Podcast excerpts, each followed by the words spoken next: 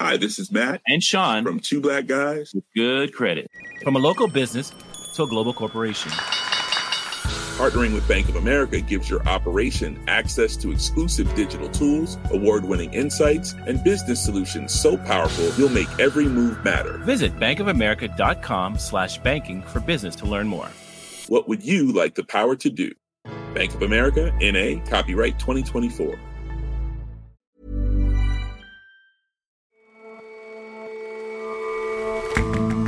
Hello and welcome to The Intelligence from The Economist. In New York, I'm John Fasman. Every weekday, we provide a fresh perspective on the events shaping your world. During the pandemic, few cities were locked down longer and harder than Shanghai. But with China having suddenly abandoned its zero COVID strategy, the city is roaring back to life. And it's kind of weird.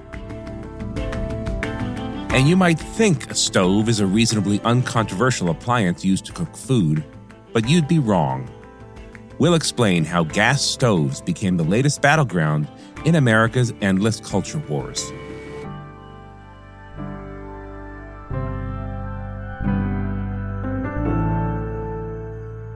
But first,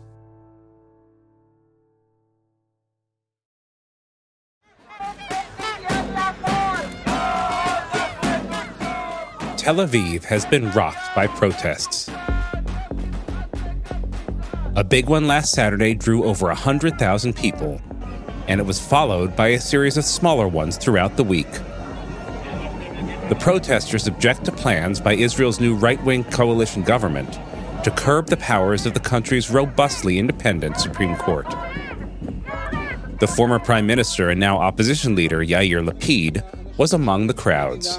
באו הנה היום כדי להגן על הדמוקרטיה שלה, להגן על בתי המשפט שלה, להגן על הרעיון... People who love the country have come here to defend its democracy and to defend its courts, he said. ואנחנו לא נוותר עד שננצח.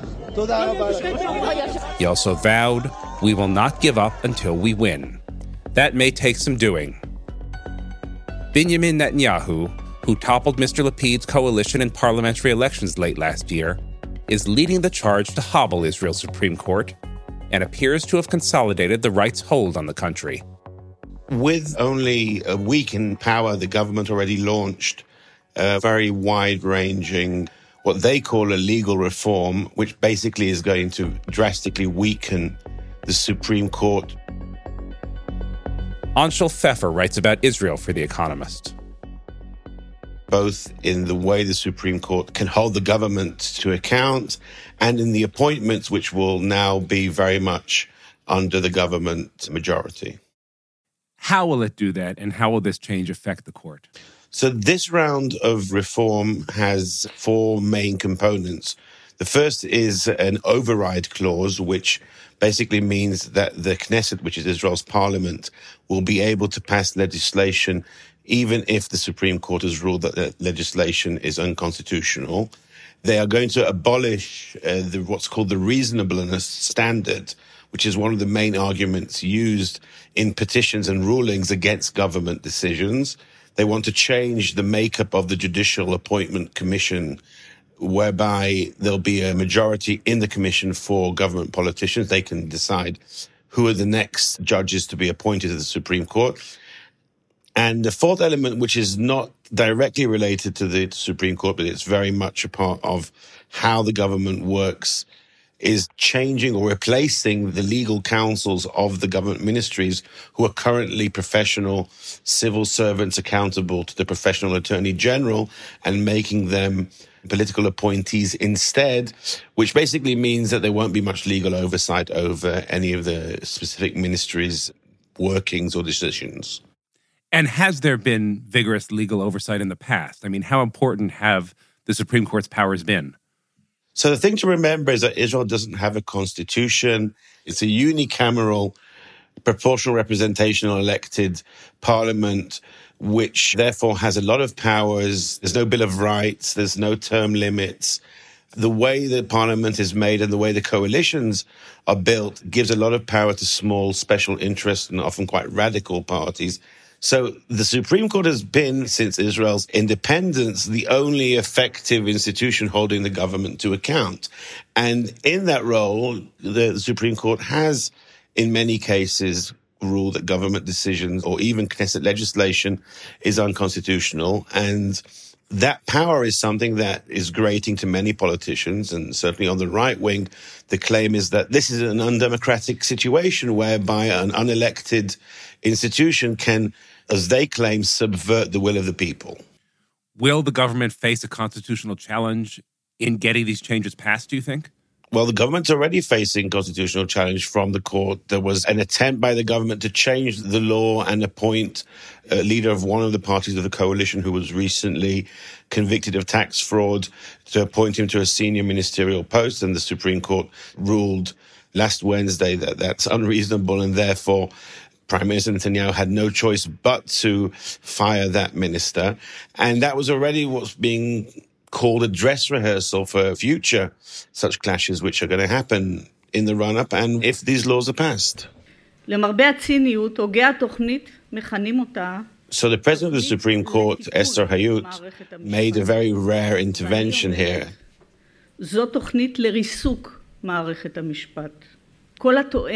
And she explained that basically this is giving the Knesset majority an open check to do as they please. And this really goes to the depth of the argument here over whether the court should be there in a role of keeping the government check, despite the fact that the government is an elected government and the judges are not. And so, what are the concrete fears around this change? What do people worry the courts will do? There is a variety of concerns. First of all, there's a concern of minorities and groups who are not in power or don't have any access to power. This ranges from Palestinians in the West Bank, minorities in Israel like the LGBT community, that fear that the court, which in the past has intervened on their behalf, won't have the power to do so again. There are fears in the business community of the fact that if the legal environment no longer has the protections for private companies or individuals against government decisions, then this will also make Israel less of a hospitable environment for investment and for business in general. And in the wider sense, there's a feeling amongst many Israelis that this changes Israel's democratic character irrevocably. And Anshel, what about Bibi Netanyahu's personal interest in this in this ruling? So one of the real questions that nobody has a certain answer for is why is Netanyahu suddenly doing this. This is a man who's been in power for a total of 15 years until now and has never tampered with the very delicate balance between the powers in Israel. Why is his government suddenly gung ho on these changes and they want to push them through in a matter of a few months by the end of the current Knesset session? And there are two possible answers. One is that Netanyahu has no choice he is in a coalition with very far right and ultra religious parties who are ideologically opposed to the Supreme Court. And since he needs them for his majority and there are no other parties in his coalition balancing out those radical voices, then he has no choice but to go ahead and perhaps at some point maybe he'll try and rein it in in, in any way. And the other possibility is that Netanyahu himself, after his year and a half in opposition, and more importantly, being on trial as he is now for bribery and fraud, has personally turned against the courts and feels that the only way that he can get himself out of the dock is by drastically weakening them. Mr. Netanyahu, of course, denies all the charges against him. So, Anshel, does he have an interest in these proposed reforms beyond strictly the political? In the background, there's another personal issue for Netanyahu, and that is whether he at some point will be ruled unfit to serve as prime minister. Now, according to the previous ruling two years ago by the Supreme Court, he can still remain prime minister while being on trial. But now that his government is tampering with the legal system, there are conversations going on both in the Justice Ministry and in other places, that he could be ruled unfit to serve as Prime Minister as a result of that. Over the weekend, we saw huge protests in Tel Aviv over these changes. Do you think we'll see more protests against the ruling this coming weekend? The protests are going to continue. These were just rehearsals for what will probably be larger and wider and perhaps also more violent protests. But we're not yet there. The government has only started to discuss these plans in the Knesset Law Committee. It's at a preliminary stage. Some people think that this is sort of an opening gambit from the government and that they'll compromise at some point. One of the biggest fears of the opposition is that further down the road, once the obstacle of the Supreme Court is removed and they can pass laws without fear of the Supreme Court ruling them unconstitutional, is that a new law may be passed which will make it much more difficult for the Arab Israeli parties to run in a future election, which would basically ensure that the right wing will be in perpetual power. So we're in for what may be quite a long and bitter struggle for the future of Israeli democracy right now. All right, Anshel, thanks so much for your time today. Thank you for having me, John.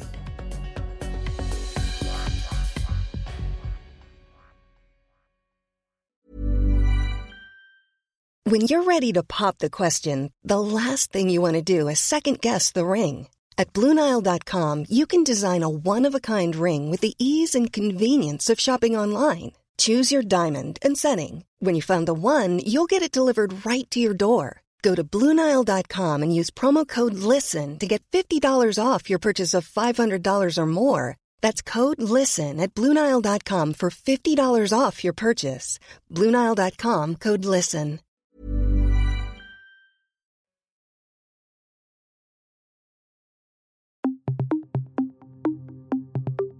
This week, the Lunar New Year has been celebrated in relative normality in China.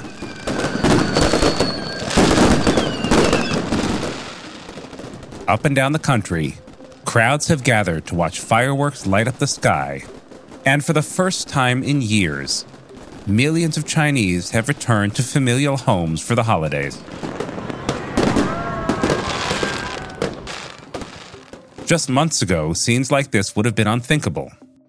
China's draconian zero COVID rules made mass gatherings illegal, and stringent testing curtailed many of the freedoms of everyday life. But since the Communist Party's abrupt policy reversal, all of that has changed. As the year of the rabbit begins, life is getting back to normal.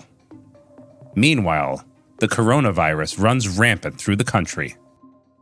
So I was here early last year at a really difficult time when the city was locked down. And then I left in September. I needed to get out of China and have a break from the zero COVID policy. Don Weinland is our China business and finance editor. I came back a few weeks ago, so at the beginning of January. And as soon as I got back, my wife got COVID. She had never had it before. And it's kind of funny to think that just a couple weeks ago, a positive COVID case would have resulted in being hauled off to, to quarantine. But, you know, this time, of course, now that zero COVID is over, no one came knocking on the door. We were perfectly fine. Don, you've appeared on the show before to talk about life in Shanghai. You've written any number of lovely pieces about it. Remind us what it was like in the city just a few months ago. So, if you go back to March and April of last year, that was a really dark time for Shanghai. The city was locked down for two months It was very difficult to go outside. Getting things like basic food and water was really difficult. Many people are thought to have died because they couldn't get access to regular medical care. So that was the beginning of the year. And then following that, Shanghai went into this period of time where it was opening up and locking down again and again. It was really frustrating. Shops would open up and then authorities would come by and say, nope, closed down. And if you were caught in a place that had had a positive COVID case, you stood the chance of having authorities come by, knock on your door, and haul you off to a quarantine camp. And what's it been like since you've been back this winter? Well, I'd say that the city feels very normal right now, which is strange.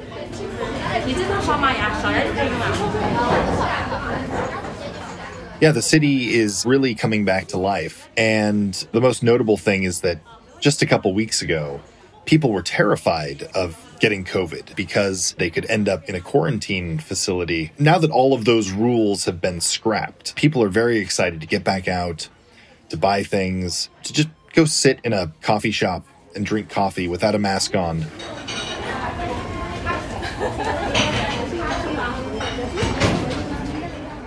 So yeah, it feels uh, quite good here right now. The Chinese New Year has also just kicked off. It's a festival that lasts several days.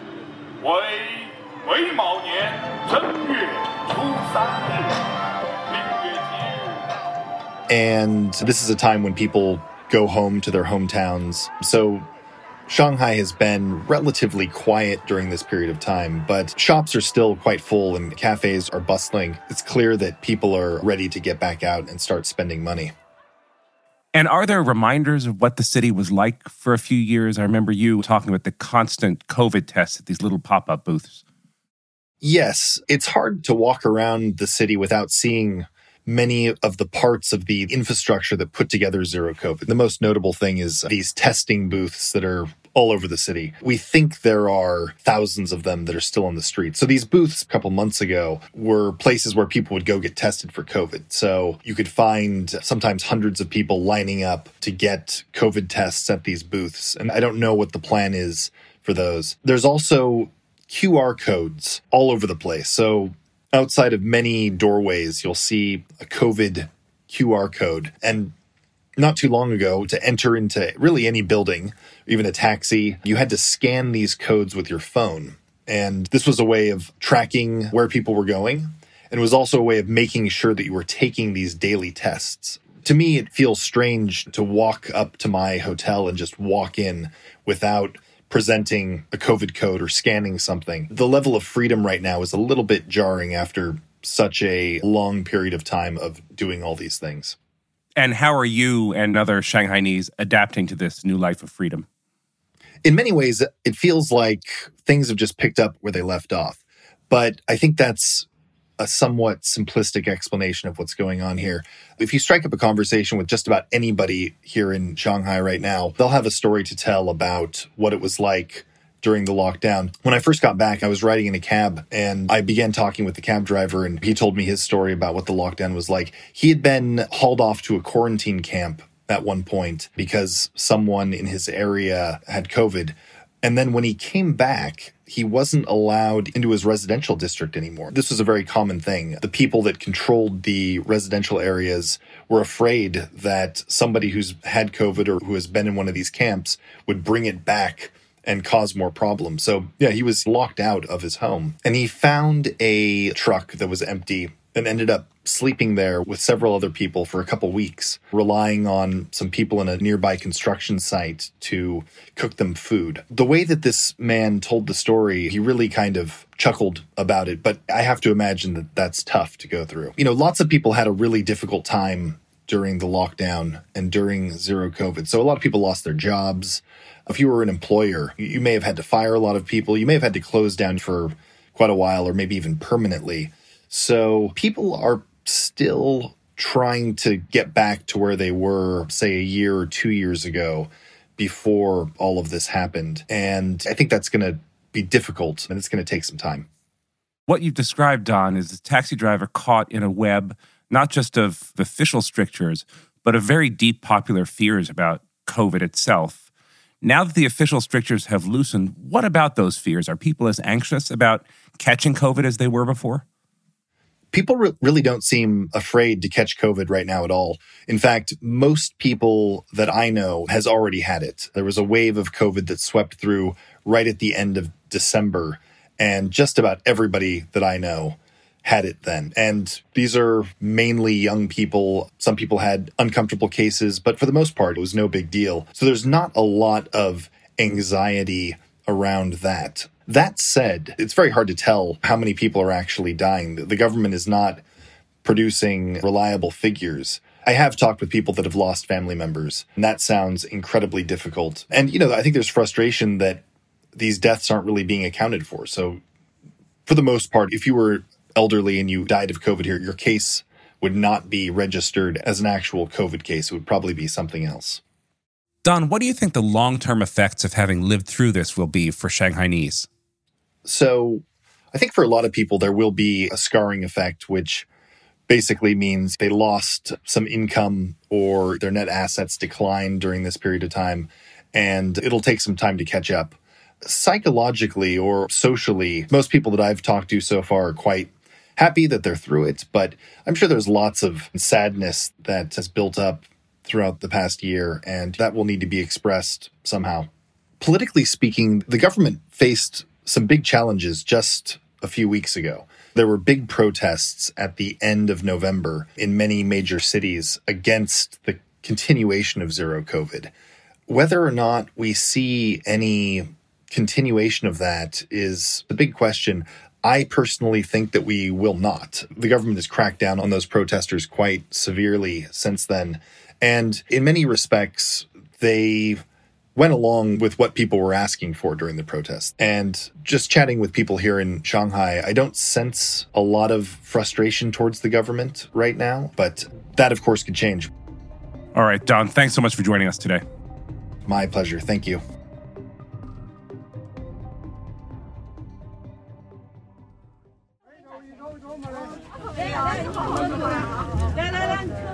Alice, we're just pulling into Changsha station. It's been nine and a half hours uh, since we left Guangzhou, and uh, it's been a real uh, privilege to spend time with a whole bunch of people traveling. In some cases, you know, 40 hours to get home.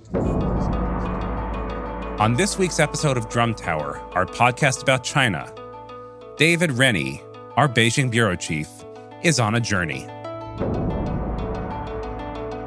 As China's Lunar New Year or Spring Festival starts, migrant workers are returning home to see their loved ones. It's the world's largest human migration, involving a predicted 2 billion journeys. Join David as he takes the slow train across China, speaking to people who, because of COVID, haven't been able to get home since the start of the pandemic three years ago. Drum Tower is available wherever you get your podcasts.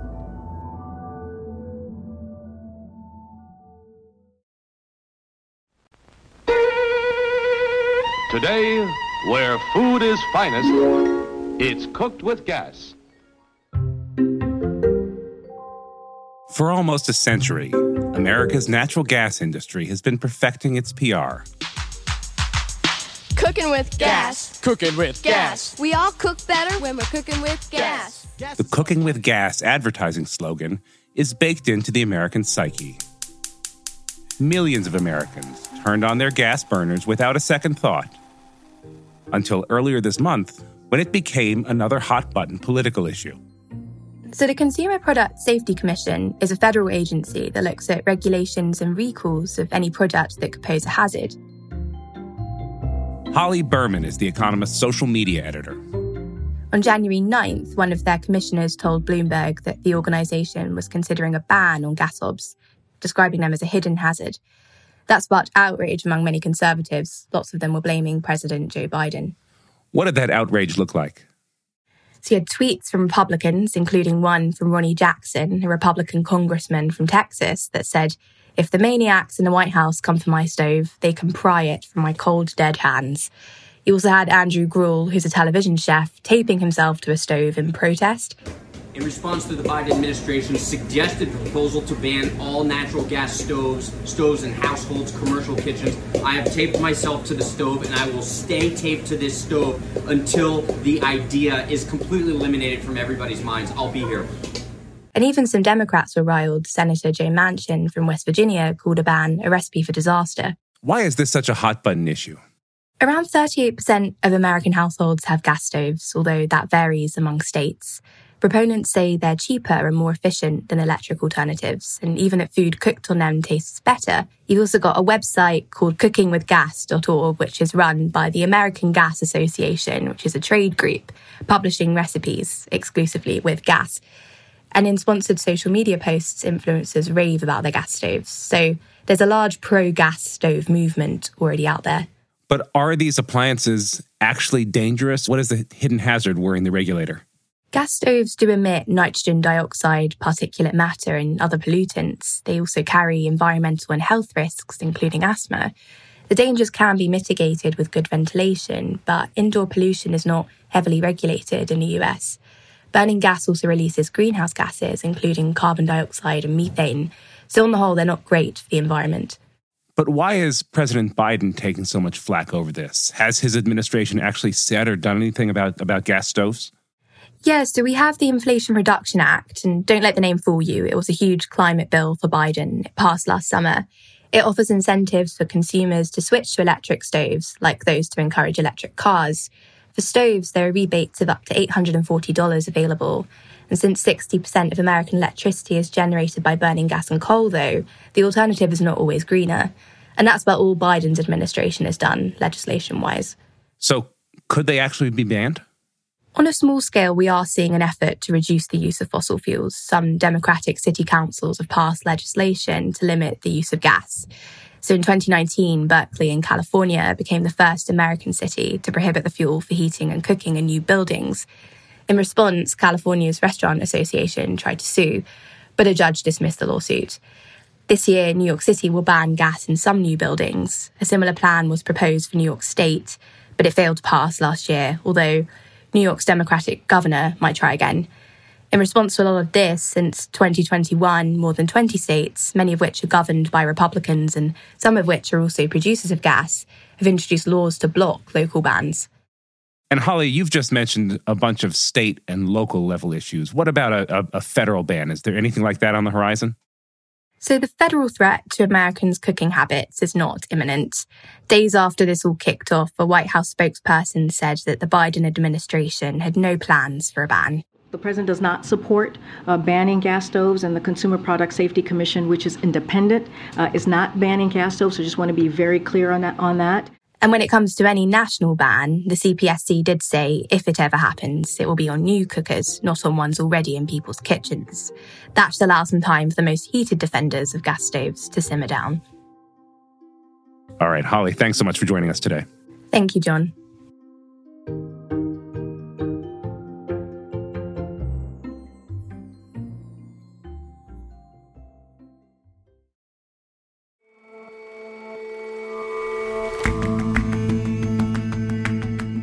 That's all for this episode of The Intelligence. Let us know what you think of the show. You can get in touch at podcasts at economist.com. And you can subscribe to The Economist at economist.com slash intelligence offer. The link is in the show notes. We'll see you back here tomorrow.